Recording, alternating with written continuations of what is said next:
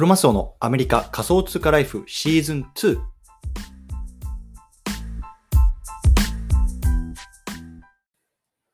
皆さんおはようございます。アメリカ西海岸在住のクロマスオです。今日はくがつのにじゅうしちにち火曜日ですね。皆さんいかがお過ごしでしょうか。今日も早速聞くだけアメリカ仮想通貨ライフ始めていきたいと思います。よろしくお願いいたします。さて今日はねあの エヌエフティー の話をしていきたいなと思うんですけれども、最近ねこうクローズドなコミュニティにねこそね価値が出てきたんじゃないかっていう話をねこうしていきたいなと思いまして、どっちかというとね、こう海外、まあ、いわゆる日本国外の、ね、エヌエフティー のトレンドについて話していきたいなと思います。でね、今日対象のリスナーさんは、最近こう エヌエフティー やってるんだよなとか、ちょっとね、日本国外のこと大体分かってきたから、次ちょっと海外にもね、まあ、あの足をはあの伸ばしてみたいなとか、そんな風にね、考えてる方向けの内容になってます。で、まあ、僕自身もね、もう自分でこう エヌエフティー を買ったりとか、まあ、作って売ってたりした時期もあるんですけども、まあ、そういうような経験も踏まえて少し話していきたいなと思いますので、興味がある方はぜひ聞いてみてください。というところで、この番組では仮想通貨 エヌエフティー、メタバースを中心に株式投資や不動産投資、副業などについてもアメリカから語っていきますので、興味がある方はぜひ登録をよろしくお願いいたします。というところで、早速本題の方入っていきたいと思うんですけども、今日はね、まあ、改めてこうクローズのね、コミュニティにこそね、こう価値が出てきたっていう話をしていきたいなと思うんですね。で、まあ、背景話していくと、まあ、今ね、ものすごくこう冬の時代って言われてますよね。まあ、もちろんその エヌエフティー だけじゃなくて、まあ、クリプトとか、まあ、株式も含めて、まあ、かなりこうリセッションに近づいているっていうところで、そういうようなリスクのね、資産っていうところから、まあキャッシュとか、まあ、少し安全なところにこう資産が移りつつあるというようなところなんですけれども、まあ、そんな時こそね、こう情報収集っていうのがね、すごく大事かなと思ってるんですよね。やっぱり今の時期にね、こう情報収集をやめちゃうのか、まあ、継続して続けるのかっていうところによってね、まあ、次のまた春の時代とか、まあ、夏、ね、あの来た時に、まあ、またすごく飛躍的にジャンプアップできると思っているので、僕はね、こういうところの今のね、こう情報収集っていうのをね、まあ、コツコツコツコツね、日々しているようにしています。うんでこう エヌエフティー に関して言うと、プロジェクト側ですね、プロジェクト側、まあ、今までとこれからどういうような、ねまあ、違いがあるのかなっていうのところをこう考えたときに、今までっていうのはどっちかというとこうオープンにね、こうやっていくコミュニティっていうところが多かったと思うんですけども、これからね、こう割とね、まあ、クローズ、もしくはセミクローズっていうところで、あの変わっていくんじゃないかなと思ってます。そうで今日話していくのは特にねこうインフルエンサーさん、インフルエンサーさんがねこうやるような、まあ、プロジェクトに関してです。なので例えばね個人で、まあ、何か エヌエフティー をねプロジェクトを運営するとか、まあ、そういう人はね割とねあのあんまりこう当てはまらないのか当てはまらないのかなと思うんですけども、まあ、こういうインフルエンサーがいるいわゆるこう業界に大きなインパクトを与えるような エヌエフティー のプロジェクトっていうところのこう見極めっていうのをね、まあ、どうしていくのかっていうところをね、まあ、僕なりのこうあの意見なんかを交えながら話していきたいなと思うんですね。そうで、まあ、大前提として、この エヌエフティー のプロジェクトも始めたりとか、まあ、開始するときにこう、ホワイトリスト、いわゆる ダブリューエル って結構あの略されてこう使われたりしますけど、ホワイトリストっていうのを、ね、こう配るっていうところを、ね、まず理解しておかないといけないので、まあ、そこを、ね、少し話していきたいなと思います。ホワイトリストって何なのかっていうと、簡単に言うと、ね、こう エヌエフティー のこう優先購入権だと思ってくれればいいと思います。優先購入権ね。例えばさ、人気のあるとか、あの、すごくね、前評判の高いね、エヌエフティー のプロジェクトだと、ね、こう、一斉にこう、なんだろう、売り出した瞬間にね、こう、なくなっちゃうわけです。一斉にみんなが買うから。それで一気になくなっちゃうわけですね。なので、例えばね、本当にね、なんだろうな、このプロジェクトを発売する前にこう盛り上げてとか、貢献してくれた人に、本当にはね、買ってほしいんだけども、そういう人たちが買えなくなってしまうっていうのはね、恐れがあるんですよね。うん。なので、大体ね、今どの エヌエフティー プロジェクトも、まずね、この貢献してくれた人、いわゆるね、コントリビューターとかってね、あの業界では言うんですけれども、コントリビューターさんに先にこうホワイトリストを渡して、まずそのホワイトリストを持ってる人だけが、例えばね、いちまいだけ買えますよとか、にまいまで買えますよとか、マックスごまいまで買えますよとかっていうような形にしておくと。で、余った分をまあ一般販売みたいな形でまあ流していくっていうやり方が多いんですよね。そう。なので、このホワイトリストを、リス、ホワイトリストを配るっていうところがまずね、大前提で。あの、あるっていうところをまず覚えておいてくださいというような感じです。うん。で、今まで、まあ、あの今もそうなんですけど、まあ、どういうようなね、まあ、こうコミュニティというか エヌエフティー プロジェクトが多かったかっていうと、まあ、いわゆるオープンなね、あのコミュニティなんですね。オープンなコミュニティ。これどういうことかっていうと、例えばね、まあ、ファウンダーである人がこういろんなところで情報発信をするわけですよ。例えば Twitter であるとかね、まあ、Instagram とか、まあ、わかんない、今だ、音声配信とかいろいろこう情報発信をして、まあ、Discord って言われるところにこう人をどんどんどんどん集めるわけですよね。うん。で、そこに人を集めて、例えばね、そこで発言が多かったりとか、まあ、頑張ってくれたいわゆるコントリビューターっていう人にこうホワイトリストを配っていくというような感じなんですよね。うん。ね、例えば、あの、ただ、他にもね、こう、ツイッターとかでね、なんかそういうような、これ今からホワイトリスト配りますみたいなツイッターが流れてきててさ、ね、よく皆さんも見たことあるかもしれない。例えばさ、こういいねとかさ、リツイートとかさ、なんかリプランにこう、なんか、あの、コメントくれた人に抽選でさんめいとか、なんかそういうのがありますよね。そういうので、どんどんどんどんこうホワイトリストをこう配っていくというような感じなんですけれども、まあ、それの問題点何かっていうとさ、結構投機目当ての人が入ってきやすいんですね。投機目当ての人。まあ、つまりね、まあ、ホワイトリストだけゲットして、まあ、安いうちに買って、で、それをすぐね、売って、で、そこでおしまいだというような感じで、だから、その発売前まではね、結構そのコミュニティ、ディスコードのチャットとかもね、盛り上がると、なんか、グッドモーニング、グッドモーニングとかね、ジーエム、ジーエム とかっつってさ、それでさ、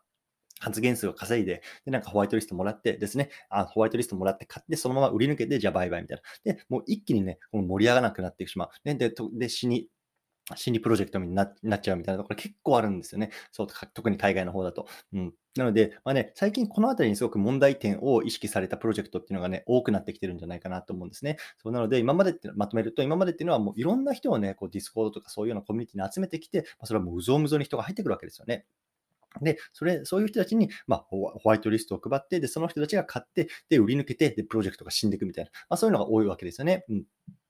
今どうなっているのか、特にね、まあ、あのー、僕が見ている中でも感じているのは、すごくクローズドなコミュニティっていうのが多くなってきてると感じてるんですね。クローズド。まあ、つまりホワイトリストをばらまかないんですよ。ばらまかない。うん。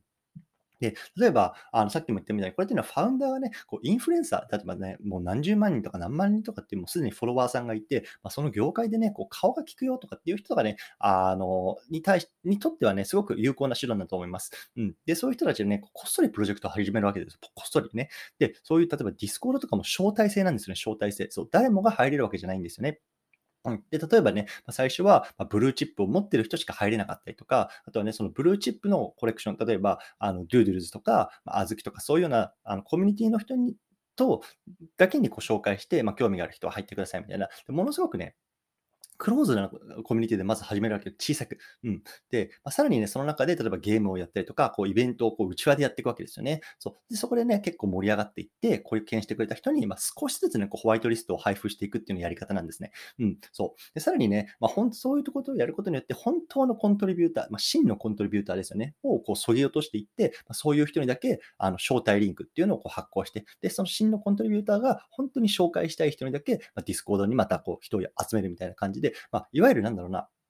こっちだとリファーラルとかって言いますけれども、本当にね、こう誰もが入れるんじゃなくて、まあ、一, 一元さんお断りみたいな感じですよね。本当に紹介者の紹介者。で、その紹介した人もさ、やっぱり自分のレピュテーションがあるわけじゃないですか。そう、いわゆる評判、評判があるわけなので、やっぱりね、変な人に、変な人っていうか、まあ、あの、まあ、変な人か、変な人にはまあ紹介できないしね。まあ、そういうようなところで、本当にね、なんだろうな、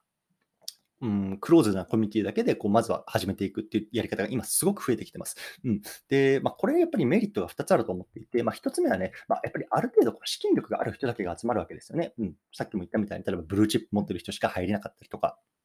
そういうのがあるわけですよ。いわゆる、まあ、あの現実世界とゴルフの会員権みたいな感じですよね。やっぱりああいうところってさ、まあ、企業の社長さんとか役員さんとか、まあ、そういうね、あのいわゆるね、社会的にこう地位の高い人たちがこう集まって、でそこでね、なんだろうな、一緒にゴルフを回ったりして、まあ、そこでなんか新たなね、こう提携の話とかそういうのが、まあ、始まっていくわけじゃないですか。そう。なので、まずね、そのある程度資金力がある人だけっていうのが集まっていくっていうところはね、大前提ですよと。で、まあ、ふたつめはね、本当にこう、なんだろうな、そのプロジェクトを応援してくれる真のね、コントリビューターとか、そういう人だけをこう集めて、こうじっくりね、育てていくっていうような感じなんですよね。なので、まあね、今の、今までのこうような、ね、売り抜けて終わりみたいな感じじゃなくて、まあ、売った後もね、きちんとこうじっくり育てて、こう、プロジェクトが死なないようにね、していくような、まあ、コントリビューターがどん、こう、が多いようなプロジェクトになっていくっていう感じなんですよ。そう。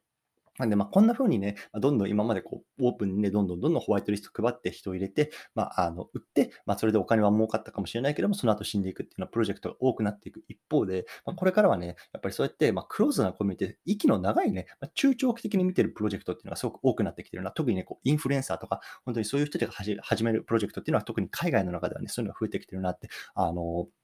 思ってます。そう。で、まあ、こんな風にやっていくと、本当にね、全然こう、なんだろうな、対外的なマーケティングとか発信活動ってしてないのに、こうね、えっと、いわゆる発売が開始した後にね、気づいてないね、こうオープンシーンのね、上位にね、こう、このプロジェクト何みたいなところいるんですよ。で、で結局そういうの調べていくと、あ、ファウンダーってあの人だったんだ。あ、あの人がそうやってクローズなコミュニティでコツコツコツコツやってたんだ、みたいな結構あるんですよ。うん。そうなので、まあね、これからね、そういうような流れが来ると思うので、まあ、こういうようなところにもね、まあ、少し注目しておいたら面白いのかなと思います。うん。で、実はね、僕もなんか今ね、一つだけそういうところに入ってるんですね。で、それ何かっていうと、まあ、ラブグローンズビーツと、いわゆるなんか エルジービー とかって呼ばれてるんですけど、で、それは、それはね、なんか、ファウンダーは、えっと、ノーネームっていうのを読むのかな。ノーネームさんっていう、すでにもうじゅうまんにんぐらいのね、こう、インフルエンサーで、えっと、ウェブスリー とか エヌエフティー とかそういうところに特化した人なんですけれども、この、えっと、エルジービー っていうのは最初ね、えっと、ドゥードルとか、まあ、そういうブルーチップのコミュニティにかしか紹介してなくて、で、かつ、えっとね、えっと、エヌエフティー 自体もまだ全然発売してないんですけど、せんにひゃくじゅうにまいかな、いちにいちにいちにいちにいちにいちに、すごくね、あの数も限定されてる感じで、で今ね、そういうようなところに僕も入って、なんか見てて、まあ、そういうようなことを感じたので、今、今日こうやって話してるんですね。で、僕自身がね、なんでそこに入れたかっていうところを最後お話ししていきたいと思うんですけど、僕自身別に、なんだろうな、ものすごく資金力があるとか、なんかコントリビュートしてそこに入れたとか、全然そういうわけではないんですよ。で、これがまあ先日少し話した、まあ、アルファグループっていうところにつながっていて、で、まあ、僕はえっと先日話したように、日本のね、まあ、あの忍者のプロジェクトとかやってる、池谷さんっていう人がやってる、こう、えっと、仮想通貨のラボに入ったんですね。で、そこのさらにこうアルファグループっていうのがあって、そこは何かっていうと、いわゆるブルーチップ持ってる人とか、まあ、その忍者のね、えっと、エヌエフティー をじゅうまいかな、を持ってる人みたいな、いわゆるそのなんだろうな、まあ、最低でも、なんだろう、今だとどれぐらいなの ?ろく とかななイーサぐらいのプロジェクト、プロジェクトっていうか エヌエフティー を持ってる人しか入れないようななんかグループがあって、そこににひゃくにんぐらいかな、今いるのかな。で、そこに入ってるんだけど、そこでね、まあなんかこういうような海外のなんか、えっと、情報とかっていうのを仕入れてくれる、仕入れてくる人がなんかわんさかいるんですよ。で、まあ、そういう人が、まあ、こんなことありますよとか、まあ、そのね、アルファグループに入ってる人だったらある程度なんだろうな、まあ、信頼度があるので、まあ、紹介しますみたいなところで、まあ、あのー、持ってきたりして、で、そこでね、当たったので、そこに入り、今、その エルジービー っていうところに入れてるんですよね。そうなので、なんだろうな、あの、全然僕はこのアルファグループに入るまでそういう世界があるっていうのもね、まあ、全然知らなかったし、だからやっぱりね、そのアルファグループっていうか、その、なんだろう、仮想通貨のラボに入るために、そもそも僕じゅうまんえんぶっこって、じゅうまんえんぶっこんでるんですよね。だからやっぱそれがさ、じゅうまんえんですよ。じゅうまん円って結構な額じゃないですか。だからそういうようなところに、やっぱりまあ自分で水に切ってね、まあ、投資することによって、まあなんかそういうことの知ることもできたし、かつね、まあそういうことを知った上で、なんだろうな、そういうような情報を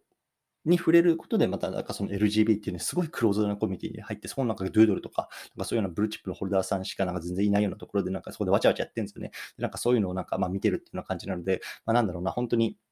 水に起きって今すごくなんそういうような新しいところに最先端のことを学べてるなっていうところで、まあこれがね、まあその金銭的にとか、あの、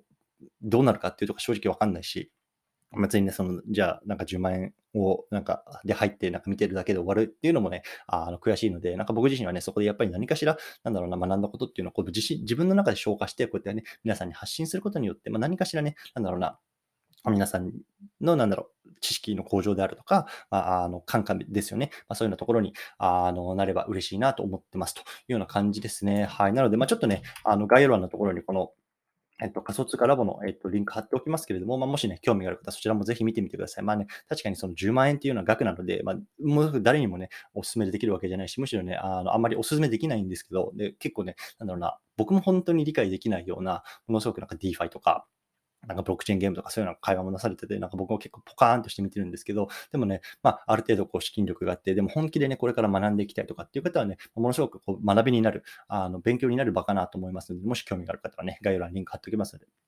見ていただければなと思いますというところで、今日このあたりにしたいなと思いますね。はい。まあ、アメリカもね、今日から月曜日というところで、また新たないっしゅうかんが始まります。うん。あの、もうね、こうくがつも最終週というところで、結構ね、あのー、寒くなってきてるので、皆さんも、あのー、体調に気をつけて、コツコツやっていきましょうというところで、このあたりにしたいなと思います。お疲れ様です。